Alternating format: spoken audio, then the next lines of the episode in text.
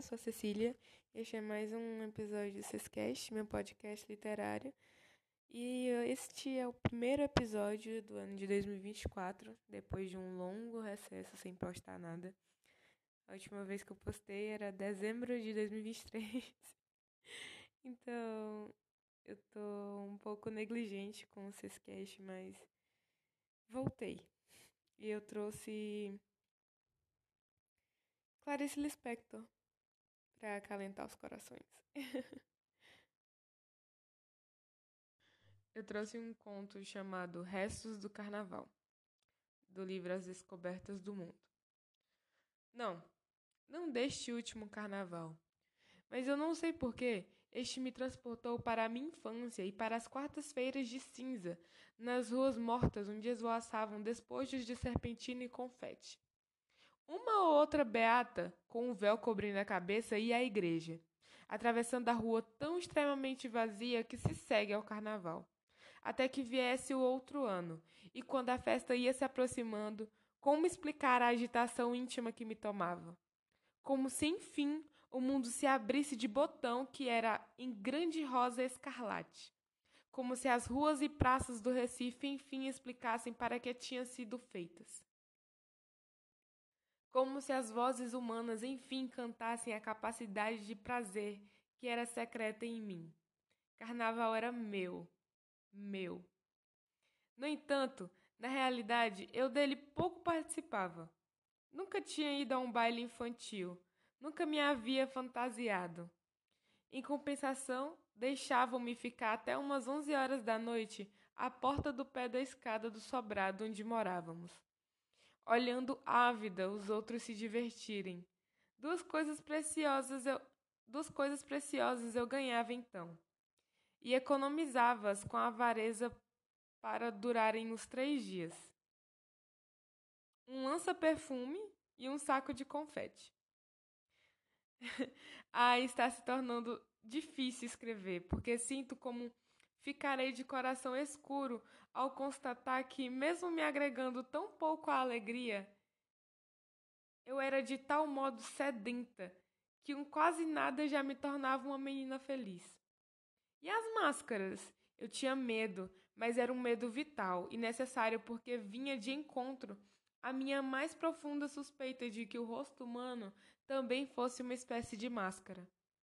À porta do meu pé de escada, se o mascarado falava comigo, eu de súbito entrava no contato indispensável com o meu mundo interior, que não era feito só de duendes e príncipes encantados, mas de pessoas com seu mistério. Até meu susto com os mascarados, pois eram essencial para mim. Não me fantasiavam. No meio das preocupações com minha mãe doente, ninguém em casa tinha cabeça para o carnaval de criança mas eu pedia uma de minhas irmãs para enrolar aqueles meus cabelos lisos que me causavam tanto desgosto e tinham então a vaidade de possuir cabelos frisados, pelo menos durante três dias por ano. Nesses, nesses três dias, ainda minha irmã acedia o meu sonho intenso de ser uma moça. Eu mal podia esperar pela saída de uma infância vulnerável e pintava minha boca de batom bem forte, passando também ruge nas minhas faces. Então eu me sentia bonita e feminina. Eu escapava da meninice. Mas houve um carnaval diferente dos outros. Tão milagroso que eu não conseguia acreditar que tanto me fosse dado. Eu, que já aprendera a pedir pouco, é que a mãe de uma amiga minha resolvera fantasiar a filha e o nome da, fanta da, da fantasia era no figurino rosa. Para isso, comprara folhas e folhas de papel crepom cor-de-rosa, com as quais suponho pretendia imitar as pétalas de uma flor. Boquiaberta, eu assistia pouco a pouco a fantasia tomando forma e se criando. Embora de pétalas o papel crepom nem de longe lembrasse, eu pensava seriamente que era uma das fantasias mais belas que jamais vira. Foi quando aconteceu, por simples acaso, o inesperado. Sobrou papel crepom, e muito.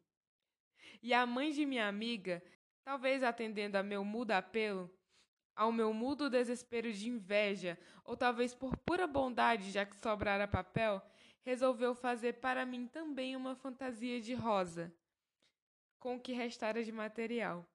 Naquele carnaval, pois pela primeira vez na vida eu teria o que sempre quisera, ia ser outra que não eu mesma. Até os preparativos já me deixavam tonta de felicidade.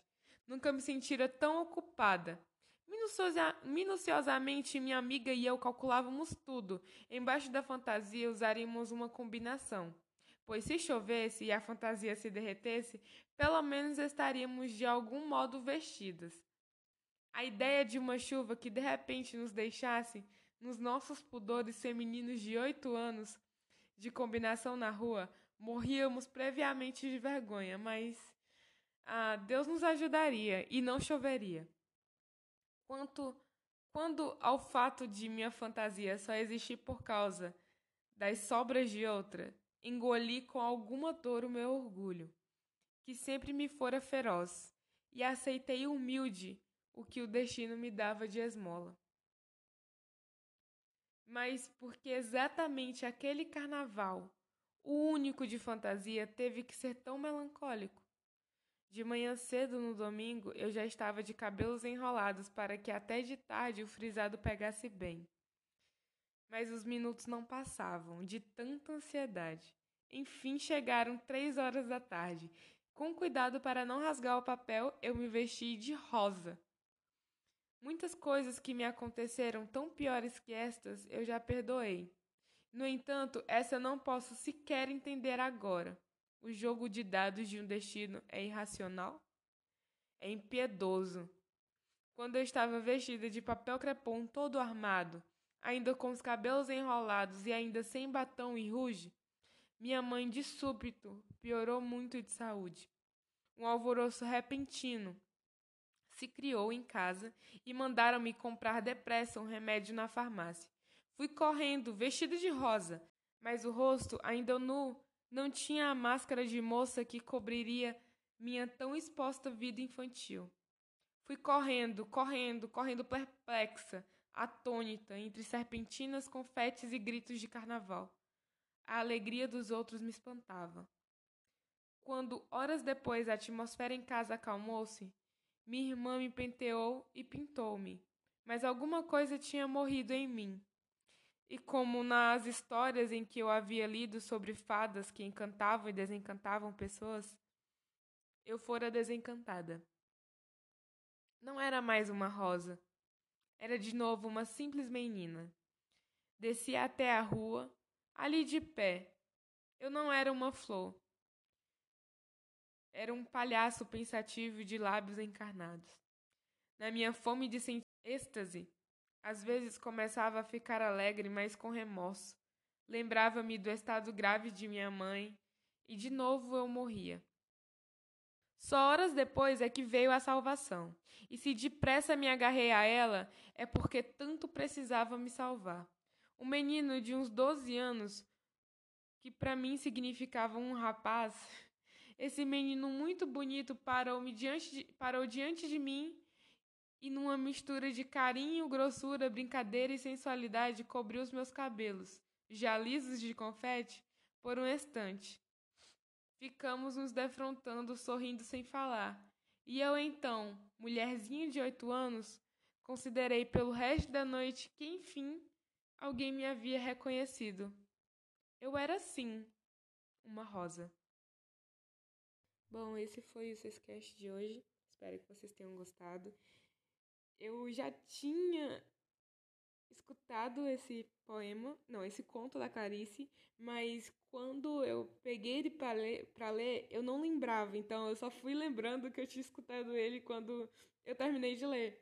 E eu achei super oportuno trazer esse, esse conto nesse momento, nesse primeiro de março, porque nós estamos começando um mês pós-carnaval e esse conto é tão Ai, é tão sincero, é tão assim emotivo e Porque ela era só uma criança de 8 anos, então ela remete, assim, uma das lembranças mais marcantes da, da infância dela. E eu acredito que aquele sentimento deve aparecer em todos os carnavais, porque quando algo nos marca dessa forma, ela se perpetua pelas, pelo resto da sua vida. Então, eu fico pensando no, quando eu leio, eu fico imaginando uma criancinha de 8 anos vestida completamente de rosa e maquiagem super ansiosa, porque me remete à, à minha infância também, essa ansiedade, esse tipo assim, por mais que você não vivesse aquilo, o carnaval ainda,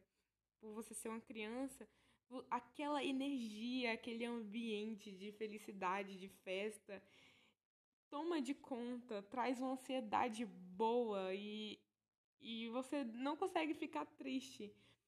E contrasta com o momento em que a Clarice estava vivendo. Um momento de tensão por causa da, da saúde da mãe dela. E o como aquilo mexeu com ela. E, e dá pra ver como ela sentiu culpa por. É, tipo, no, depois que tudo passou, a culpa batendo numa pequena criança de 8 anos que só queria sair de vestido de rosa no carnaval e, e se tornar outra pessoa. E, enfim, acho que não precisa nem comentar muito sobre esse episódio. Ele me, me emociona, ele me pega muito. E eu fico muito feliz por ter reencontrado esse. E eu e caiu como uma luva, sabe? Então espero que vocês tenham gostado. Esse foi o podcast de hoje. Prometo trazer mais episódios esse ano. Vou tentar não ser negligente novamente. E é isso, obrigada. Poesia e amor.